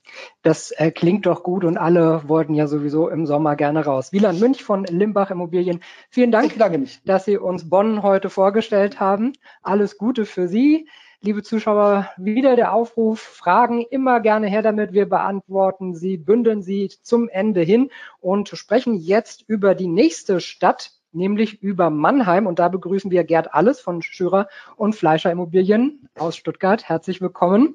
Äh, Mannheim, da fallen mir ja die Söhne Mannheim und äh, Xavier Naidu ein, aber ich denke, Mannheim hat noch ein paar andere Sachen zu bieten. Ja, aber das ist ganz wichtig. Kreativwirtschaft ist für Mannheim ein Stichwort. Und Mannheim, Metropolregion Rhein-Neckar. Mannheim ist ein typischer Industriestandort, der Industriestandort für die Rhein-Neckar-Region. Aber er hat sich verändert, er wird sich verändern. Und gerade Ihr Beispiel Kreativwirtschaft spielt eine große Rolle. Das merkt man in der Stadt allenthalben, auch bei Neuentwicklung. Aber was sind interessante Punkte? Was sind Themen, die die Stadt beschäftigen? Das ist Zuwanderung. Mannheim ist, war und ist ein Zuwanderungsstandort. Die Wachs Stadt wächst und wächst. Sie liefert sich regelmäßig an Rennen mit Karlsruhe. Im Moment hat Mannheim die Nase vorn. Und der Migrantenanteil ist sehr hoch im Bundesvergleich. Es ist ein Industriestandort. Hier finden viele Leute Arbeit. Es gibt bekannte Hochschulen, die Uni Mannheim, ne, stellvertretend genannt. Und äh, Zuwanderung ist ein Thema. Mannheim wächst, muss man im Hinterkopf behalten für die Möglichkeiten, die ich noch erwähne. Konversion ein Stichwort. Als die Amerikaner ihre Truppen abgezogen haben, fielen der Stadt Mannheim circa 500 Hektar an Bauflächen zur Verfügung. Das ist Herausforderung, aber auch eine Riesenchance. für die Stadt und für die ganze Region. 500 Hektar ist ungefähr das Fünffache der Innenstadt, wenn man sich das vergleichsweise mal vorstellen möchte. Weiterer Punkt, der eine Rolle spielt, die Quadrate, das Herzstück der Stolz Mannheims. Wenn Sie auf die Karte schauen, das ist mal ganz interessant, das zu sehen, wie die Anordnung ist, wie sie schon seit über 200 Jahren ist. Hier war durch den Krieg auch hohe Zerstörung. Und man hat hier den Plan, das zu modernisieren, zu aktualisieren. Das spürt man auch schon in den Haupteinkaufsstraßen, wenn Sie die Planten anschauen. Das ist jetzt schicker, das ist modern. Da geht vieles von aus, aber es bleibt auch noch viel Arbeit zu tun. Stichwort Gentrifizierung. Das heißt, die Überarbeitung, Modernisierung, Angleichung, die Steigerung der Zentrumsqualität in zentrumsnahen Regionen. Sie haben jetzt schon so wahnsinnig viele Punkte angesprochen. Äh, ich habe aber trotzdem noch ein paar Fragen. Ja. Äh, gibt es denn eine Lage, die sich herausbildet, die vielleicht besonders interessant sein könnte? Ja, festgemacht an den Stichworten, die ich eben genannt habe. Das löst ja große Bewegungen aus. Wenn Sie Konversion nehmen, diese Flächen, die hier entstehen, und wenn wir noch das Stichwort Bundesgartenschau 2023 nehmen, das in Verbindung mit den Konversionsflächen.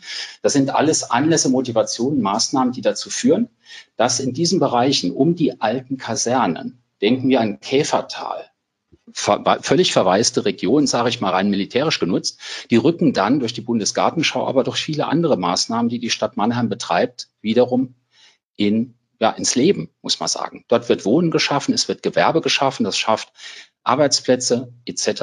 Raum für Menschen. Schafft es auch Investmentmöglichkeiten? Investmentmöglichkeiten in Mannheim bestehen. Es gibt Flächen, es gibt Bestände. Sie können in beides investieren. Im Vergleich zu manch anderen Standorten kann hier Geld seine Verwendung finden. Und das ist reizvoll, denn es ist Nachfrage da. Im Wohnen wie im Arbeiten. Im Arbeiten oft zeitgemäßere Formen, das heißt Modernisierung, und Sanierung sind gefragt, im Wohnen überhaupt Angebote, die zeitgemäß sind. Sie vertreten auch noch die nächste Stadt, Karlsruhe. Da fällt ja. mir gleich das Bundesverfassungsgericht ein. Ja. Aber auch da gibt es wahrscheinlich noch sehr viel mehr. Was sind denn so die Themen am Karlsruher Immobilienmarkt? Ja, das ist gut, dass Sie das erwähnen. Stadt des Rechts. Die Beamtenstadtprägung, die Karlsruhe lange Zeit hatte oder ihr vorgehalten wurde, die verändert sich. Karlsruhe ist einer, wenn nicht einer, oder ist einer der Wissenschaftsstandorte in Deutschland mit dem KIT, haben wir dort das größte Forschungsinstitut in ganz Deutschland im Vergleich. Das heißt, hier kommen viele junge Leute hin, deshalb wächst die Stadt. Die wollen studieren, die wollen dort arbeiten. Wir haben dann auch eine Zielgruppe, die entsprechende Immobilien nachfragt. Die brauchen sie für Start-ups im gewerblichen Bereich. Sie brauchen Büroflächen im modernen Zuschnitt. Sie brauchen aber auch Wohnen, Familienwohnen. Und das sind Punkte, das sind große Aufgaben für Karlsruhe. Auch eine große Aufgabe Mobilität, Verkehr, sei es in der Stadt oder in der Region. Man muss sich vorstellen, Karlsruhe hat täglich 100.000 Pendler, die kommen und wieder gehen. Die müssen hin und müssen weg.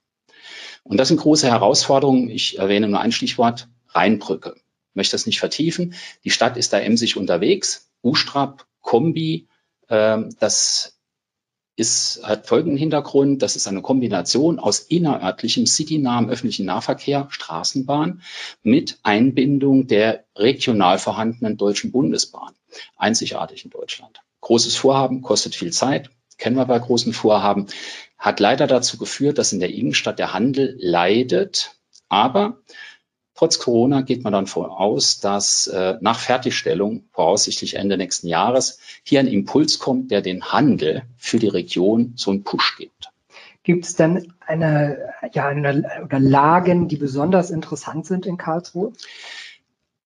Es gibt Lagen, äh, innerstädtische Restflächen, Umnutzungsflächen, auch aus dem gewerblichen Bereich, die man suchen sollte oder Leute fragen sollte, die wissen, wo man die vielleicht findet. Das gibt es immer noch. Es gibt ein bisschen ähnlich wie in Mannheim oder in Karlsruhe ehemalige Bahnflächen, die umgenutzt wurden, sehr erfolgreich, umgenutzt wurden für Wohnen oder Arbeiten. Solche Flächen gibt es. Gute Lagen zum Wohnen, bekannt Weststadt, Südweststadt.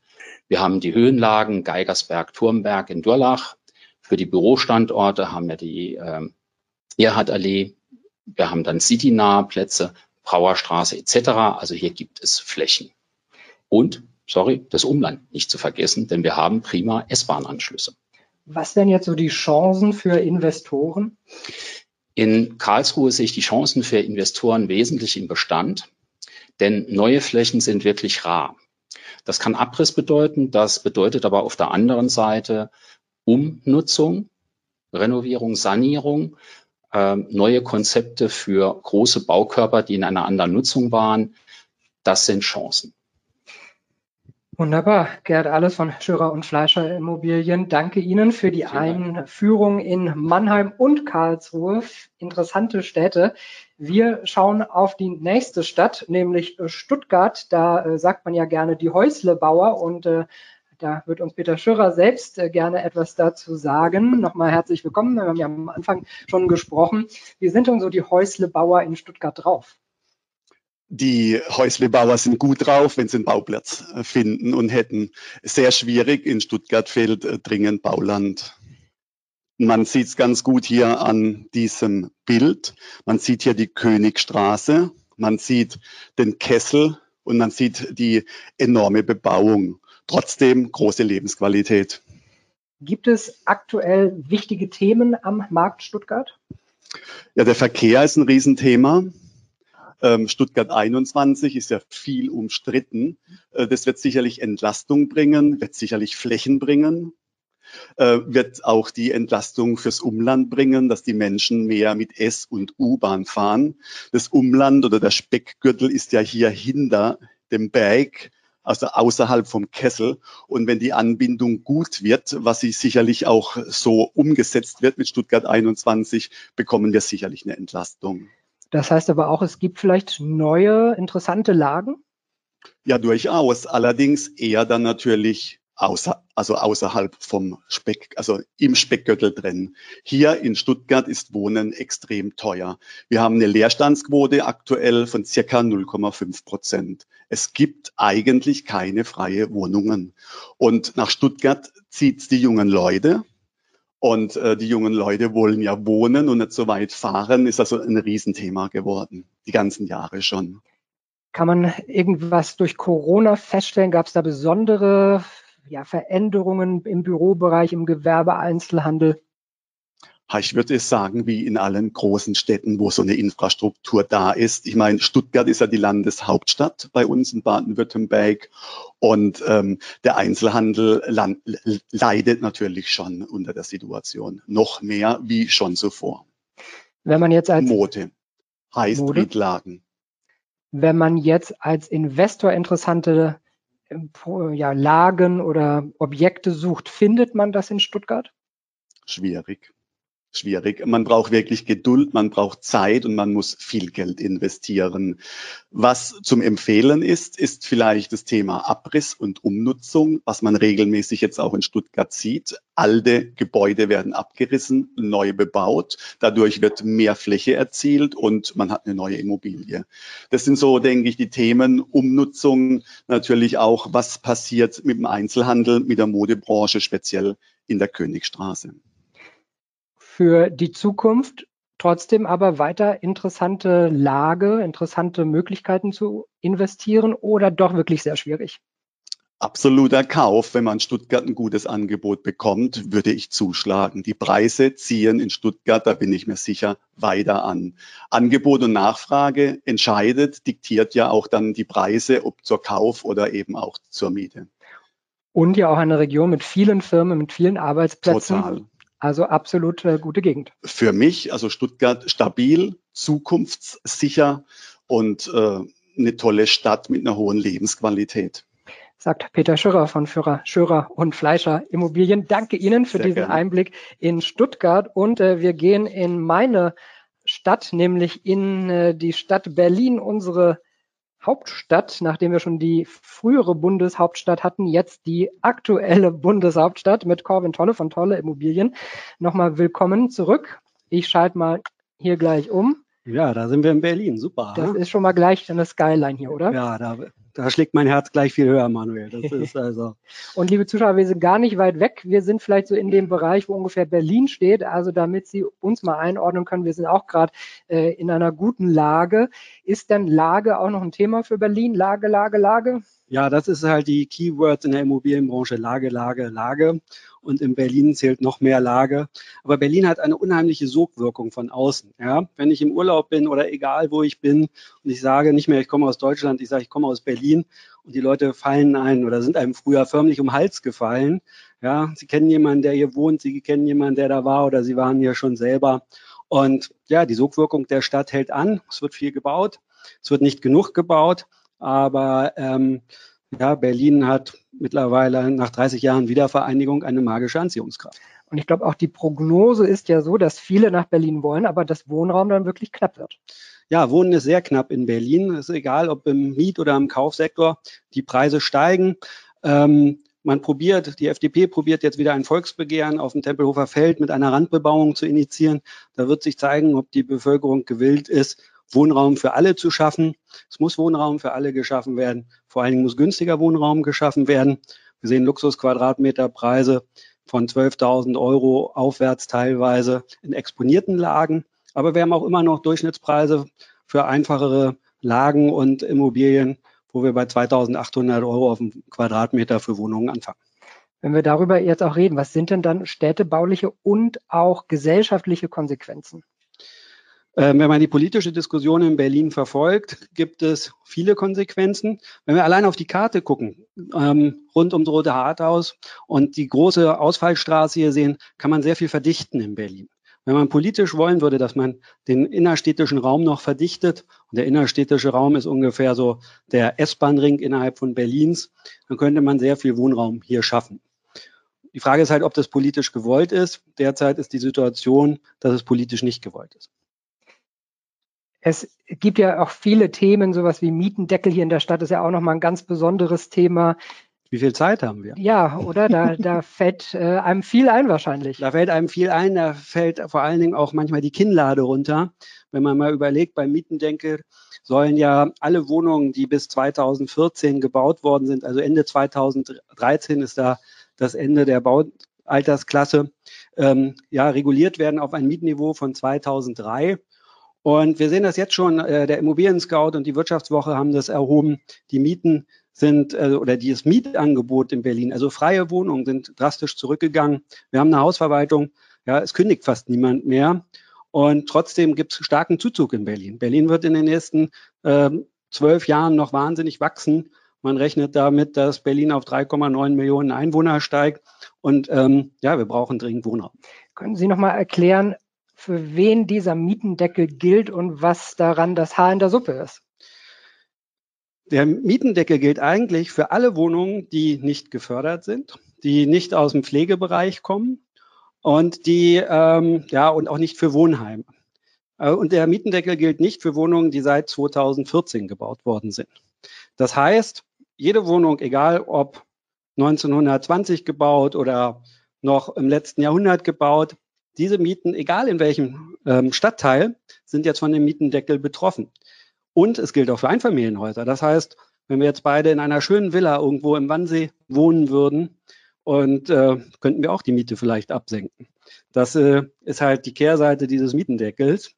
Wir haben eine Hausverwaltung mit zweieinhalbtausend Einheiten und es sind relativ wenig Wohnungen, und zwar die Wohnungen in Mitte die hochwertig saniert worden sind, die sind vom Mietendeckel betroffen, aber nicht die im einfachen Bestand sind. Und ich glaube, ja, es ist ein falsches Signal der Politik gewesen. Kommen wir vielleicht nochmal auf Corona zu sprechen. Hat das jetzt auch nochmal so die Entwicklung Berlins vielleicht ein wenig gebremst? Ich glaube, kurzfristig hat es vielleicht gedämpft. Ja, also Berlin als Touristenanziehungsort ist vielleicht jetzt nicht mehr so auf der Landkarte vieler. Ja, das liegt an allen Beschränkungen, die wir haben. Aber wirtschaftlich gesehen ist Berlin weiterhin ein Hotspot. Ähm, wir brauchen nur Tesla zu erwähnen. Und zwar wird das Tesla-Werk in Brandenburg gebaut. Aber wenn Tesla auf die Landkarte guckt, dann sehen Sie Berlin und Deutschland. Das wird eine magische Anziehungskraft haben, gerade für junge Leute, die sich in der Automobilindustrie für moderne Antriebskonzepte interessieren, werden dann ähm, für ihren Arbeitsplatz vielleicht Berlin wieder aussuchen. Wir haben aber auch die Ansiedlung von Siemens in Siemensstadt, die nach vielen Jahren wieder zurückkommt. Also wir haben verschiedenste Hotspots, die in Berlin sind. Wir haben eine große Verwaltung administrativ. Man kann immer noch den Umzug von Bonn nach Berlin diskutieren. Also äh, ist es viel Luft. Und vielleicht kommt eines Tages die Börse nach Berlin und dann musst du nicht mehr jeden Morgen in den Flieger steigen. Es, es gibt ja auch eine Berliner Börse, es gibt noch die zweite Börse Tradegate. Man hat die nur nicht so im Kopf, weil die ja. Frankfurter Börse natürlich äh, die Börse dann ist, an die man immer denkt. Äh, letzte Frage, wer in Berlin was kaufen will, so schnell wie möglich zuschlagen, weil die Preise noch weiter durch die Decke gehen oder wird sich das irgendwann normalisieren? Ja, ich bin gerade in einer Abiturgruppe, Abitur 1991 und da schrieb auch gerade der erste, super, ich habe noch eine Immobilie in Berlin und ähm, ja, also so holt einen die Vergangenheit zwar ein, aber man zeigt, es zeigt auch wieder, wie wichtig Berlin ist. Ja, in Berlin investieren, auch im Umland investieren. Die Preise steigen durch Mietendeckel in Berlin und Umland. Und Homeoffice wird auch noch seinen Beitrag dazu leisten, dass ähm, ja, vielleicht größere Wohnungen nachgefragt werden. Vielen Dank, Corwin Tolle von Tolle Immobilien. Bitte. Äh, wir bleiben unserer Hauptstadt hier treu und äh, heute Abend wird es ja, glaube ich, auch noch hier ein bisschen Tour geben durch die Stadt. Liebe Zuschauer, weiter, wenn Sie Fragen haben, stellen Sie uns die Fragen gerne und wir schauen von Berlin in den schönen Osten Deutschlands. Das ist hier Dresden und bei mir ist Uwe Schatz. Ähm, ja, Dresden immer wieder eine Reise wert, äh, ebenso auch Leipzig, schöne Städte. Wie ist die Lage momentan? Also vielleicht, um auch mal auf das Bild einzugehen, das wurde jetzt bei jedem gemacht. Canaletto-Blick kennt sicherlich der ein oder andere. Mhm. Also die Lage äh, in Dresden selbst hier hängt äh, mit Einwohnerwachstum zusammen. Wir sind äh, eine Stadt, die äh, zahlenmäßig sehr stark gewachsen ist. Man weiß, dass um 2000 460.000 äh, Einwohner in Dresden wohnen und jetzt sind es 560, äh, 650, äh, Entschuldigung, 560, äh, so dass wir tatsächlich 80.000 äh, Einwohner Zuwachs haben. Dann weiß man, dass äh, die Immobilienwirtschaft äh, mit dem Neubau möglicherweise nicht nachkommt. Aber da kommen wir vielleicht jetzt noch drauf. Wie entwickelt sich denn Dresden, abgesehen davon, dass das grüne Gewölbe leergeräumt wurde, aber gibt es äh, positive Entwicklungen? Ja, also Dresden hat äh, in den letzten Jahren mehr als 5000 Einheiten geschaffen, Wohneinheiten geschaffen, sodass tatsächlich dieser äh, hohe Bedarf an Wohneigentum äh, zumindest in den hochpreisigen, äh, in der hochpreisigen Situation abgefangen wird. Wir haben ein Bauprogramm in der Innenstadt vor allen Dingen, wo üblicherweise bisher der Dresdner nicht gewohnt hat, weil wir äh, sehr schöne äh, Umgebungsräume äh, haben, wie Dresden, Blasewitz, Loschwitz, alles äh, Standorte, die sehr gefragt sind. Dort wohnt halt der Dresdner. Und jetzt ähm, gibt es Investoren, die die Innenstadt für sich erkannt haben, so dass tatsächlich in der Innenstadt Wohnraum geschaffen wird, um den Postplatz herum alleine 2000 Einheiten äh, das sagt, dass äh, Dresden für Investoren nach wie vor von Interesse ist.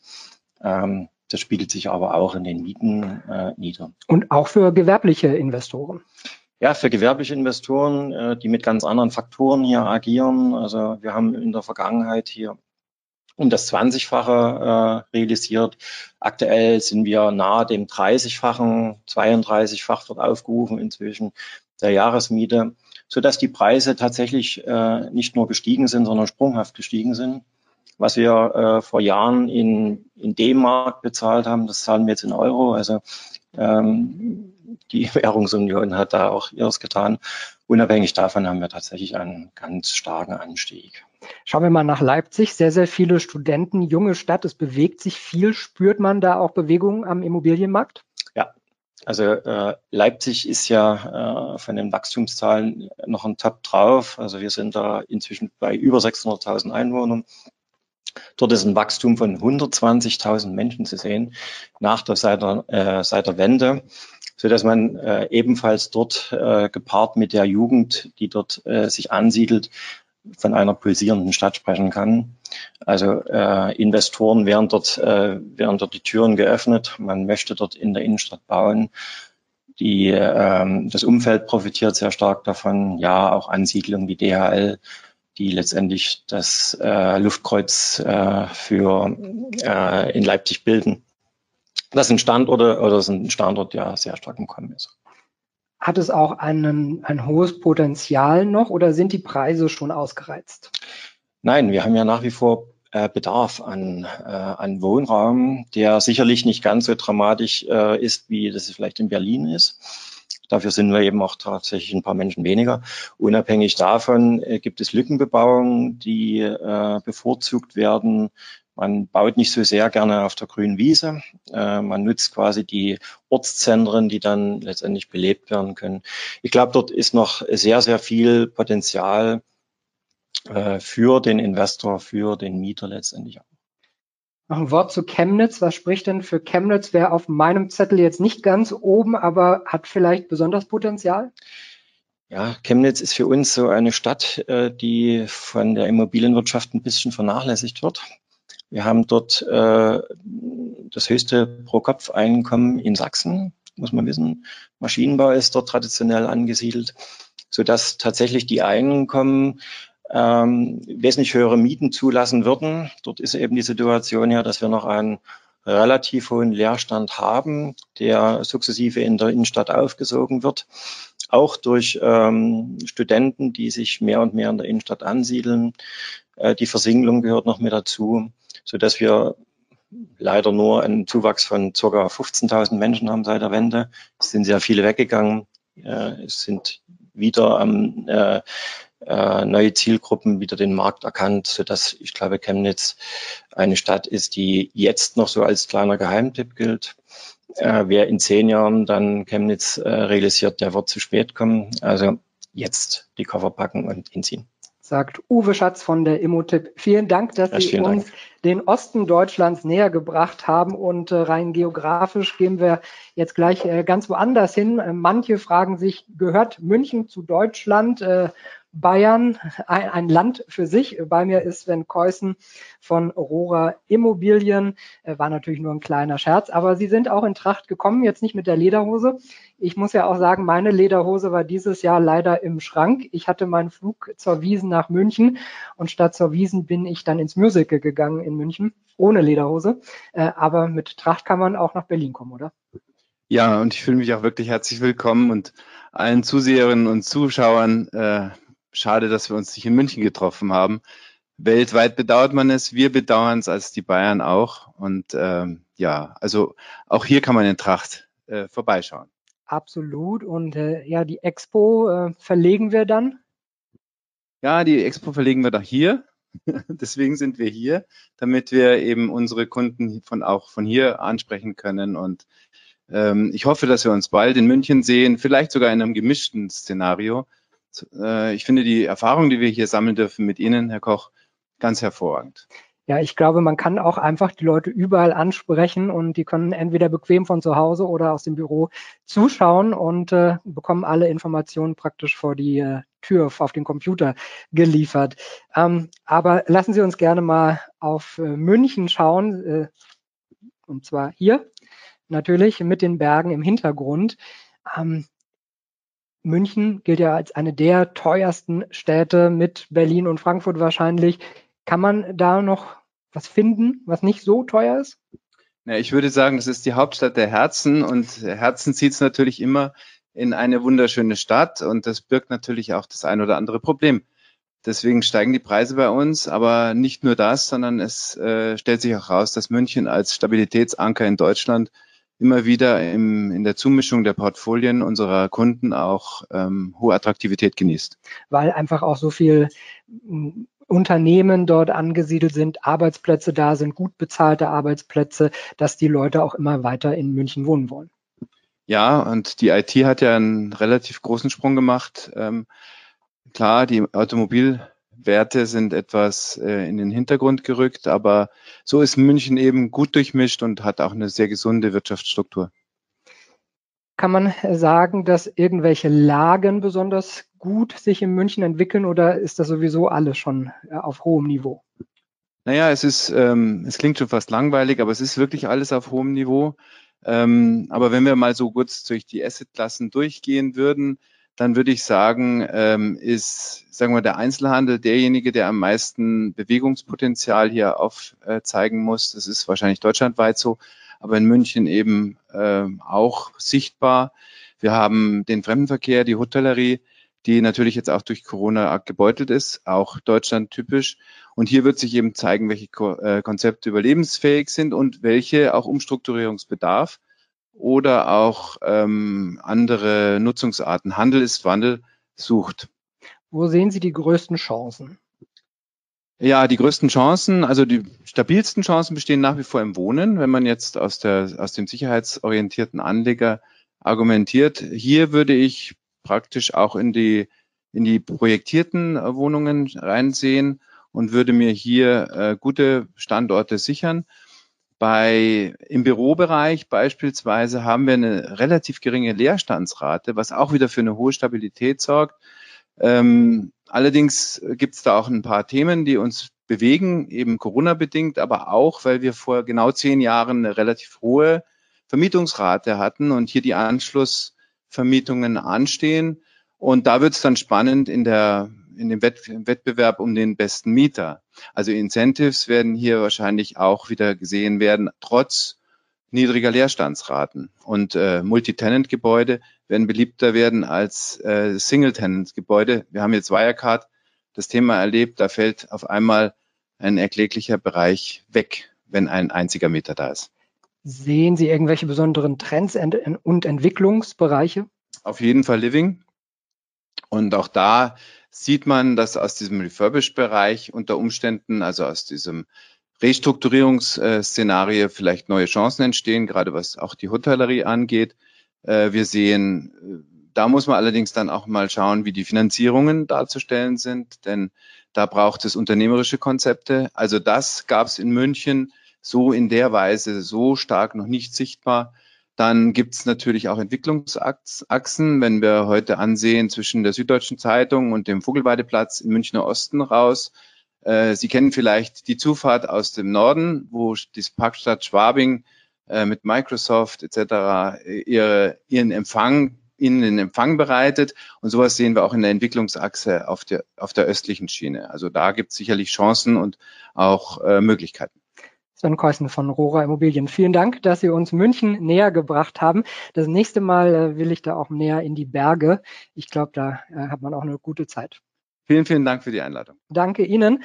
Und äh, liebe Zuschauer von München, gehen wir zu einem ganz anderen Thema, nämlich zu ja, ESG Nachhaltigkeit. Und Thomas Portmann von Arcadis kommt zu uns. Herzlich willkommen. Ich schalte auch gleich mal um. Ähm, Nachhaltigkeit, Klimaschutz ein Thema, was wir bei der EU ganz oben sehen. Ursula von der Leyen ist angetreten mit einem Green Deal. Also Billionen sollen in diese Bereiche fließen. Corona-Hilfen sollen verbunden werden mit grüner Technologie. Wir sehen, dass viele europäische Staaten darüber nachdenken. Wie verändert sich aus Ihrer Sicht die Nachhaltigkeitsperspektive im Handel und gerade bei Immobilienassets? Vielen Dank. Ähm es wird sich massiv ändern vom Thema einer Marketing, eines Marketingaspekts hin zu einer wirklich betriebswirtschaftlichen Größe. Ähm, das Thema Green Building war vor zehn Jahren ähm, aufgekommen, damals LEED, PREEM, DNB, Zertifikate. Aber es hat sich herausgestellt, dass es letztendlich hauptsächlich ein Marketinginstrument ist. Nun durch die Regularien, die jetzt kommen, durch das ESG Assessment, äh, Environmental Social Governance Untersuchungen, genauso wie die sogenannte CO2-Steuer, dieses Brennstoffemissionshandelsgesetz, was ab 1.1. nächsten Jahren in Kraft tritt, wird es auch definitiv ökonomische Einflussgrößen haben. Und äh, von daher denke ich, jetzt bewegt sich tatsächlich etwas.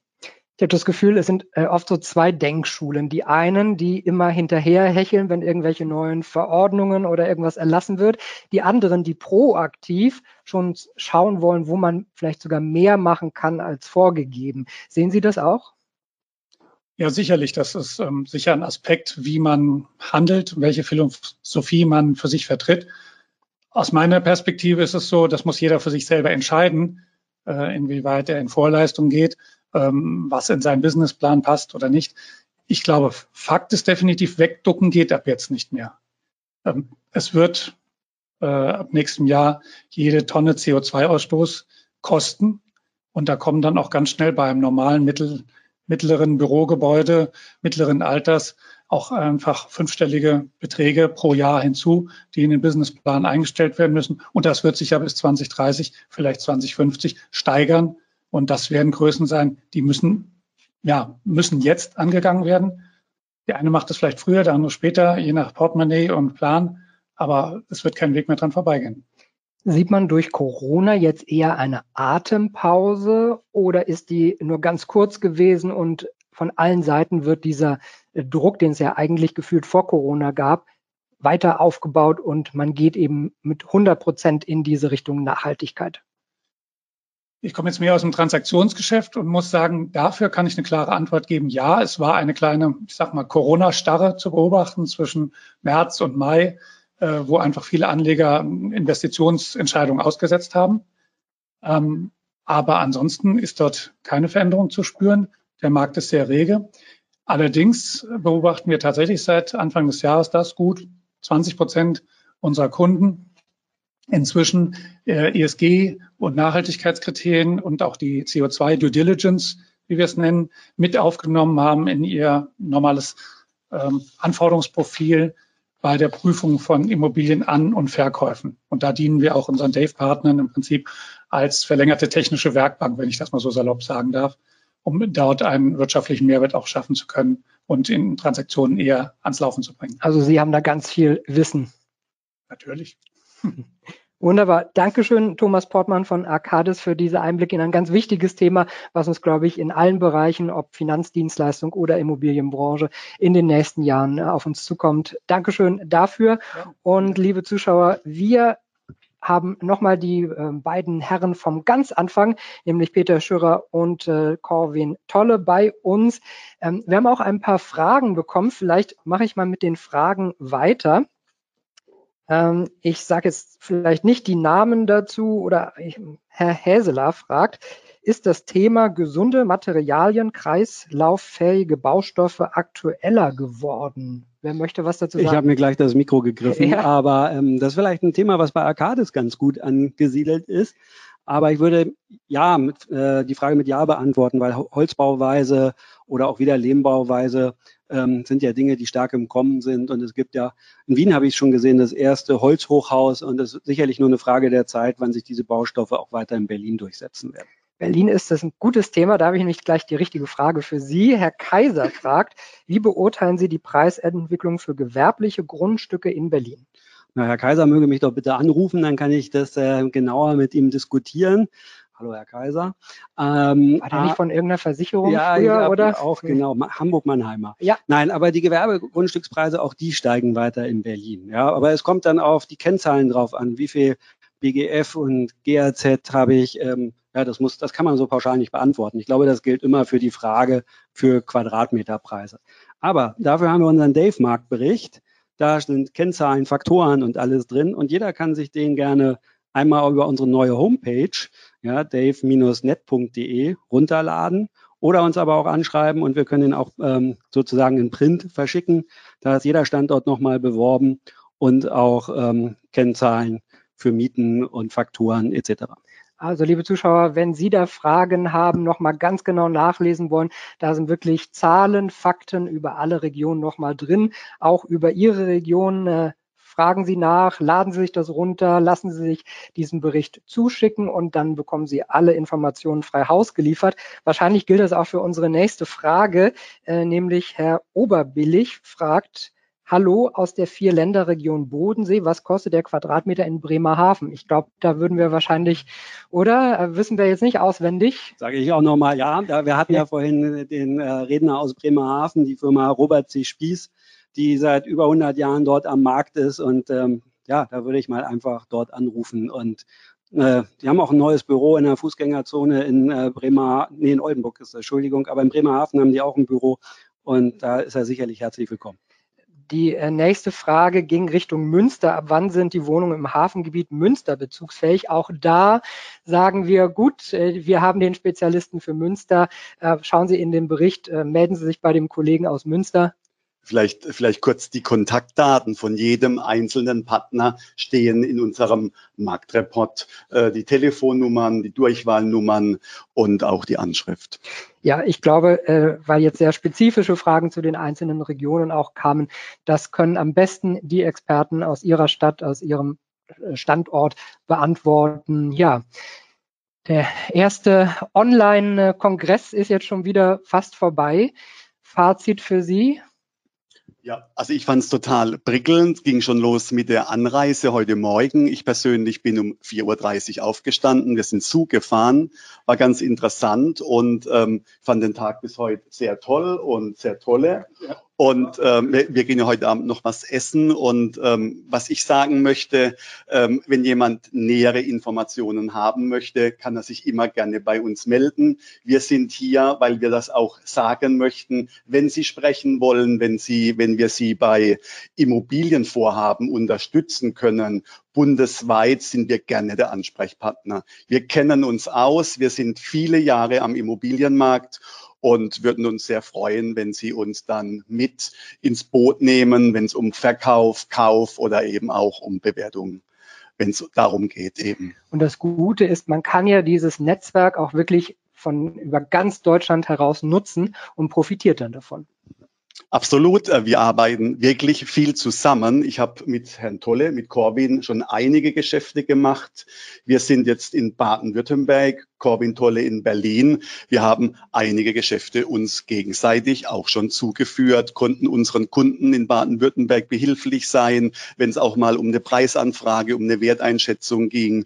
Da sind wir einfach toll vernetzt, weil wir viele Jahre am Immobilienmarkt tätig sind.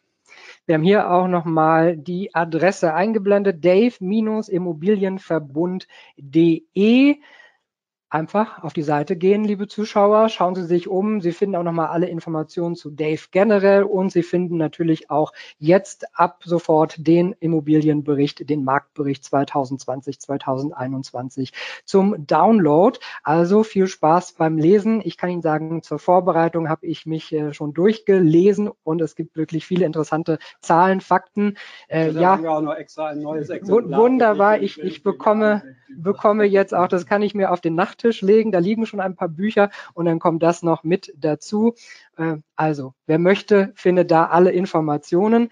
Ähm, ja, bleibt mir nur noch mal herzlichen Dank zu sagen. Manuel, herzlichen Dank. Es ja. war ein toll geführter Tag, ja, Nachmittag und ich hoffe, unsere Zuschauer sind genauso zufrieden, wie wir in unserem Dave-Netzwerk sind. Und Peter, du darfst jetzt auf Wiedersehen sagen. Mhm. Dann, dann mache ich das mal. Also liebe, liebe Geschäftsfreunde, liebe Kollegen, erstmal vielen Dank für Ihre Zeit und äh, war toll, dass Sie so lange dabei gewesen sind zu unserer ersten digitalen Live-Übertragung. Und ich bedanke mich dafür, wünsche Ihnen einen guten Abend, eine gute Zeit und viel Gesundheit. Vielen Dank. Bleibt mir auch nur noch mal Danke zu sagen. Alles Gute, Ihnen ein gutes Händchen. Auch noch mal bleiben Sie gesund und dann alles Gute in Ihrer Immobilie, wo auch immer Sie in Deutschland sind. Bis zum nächsten Mal.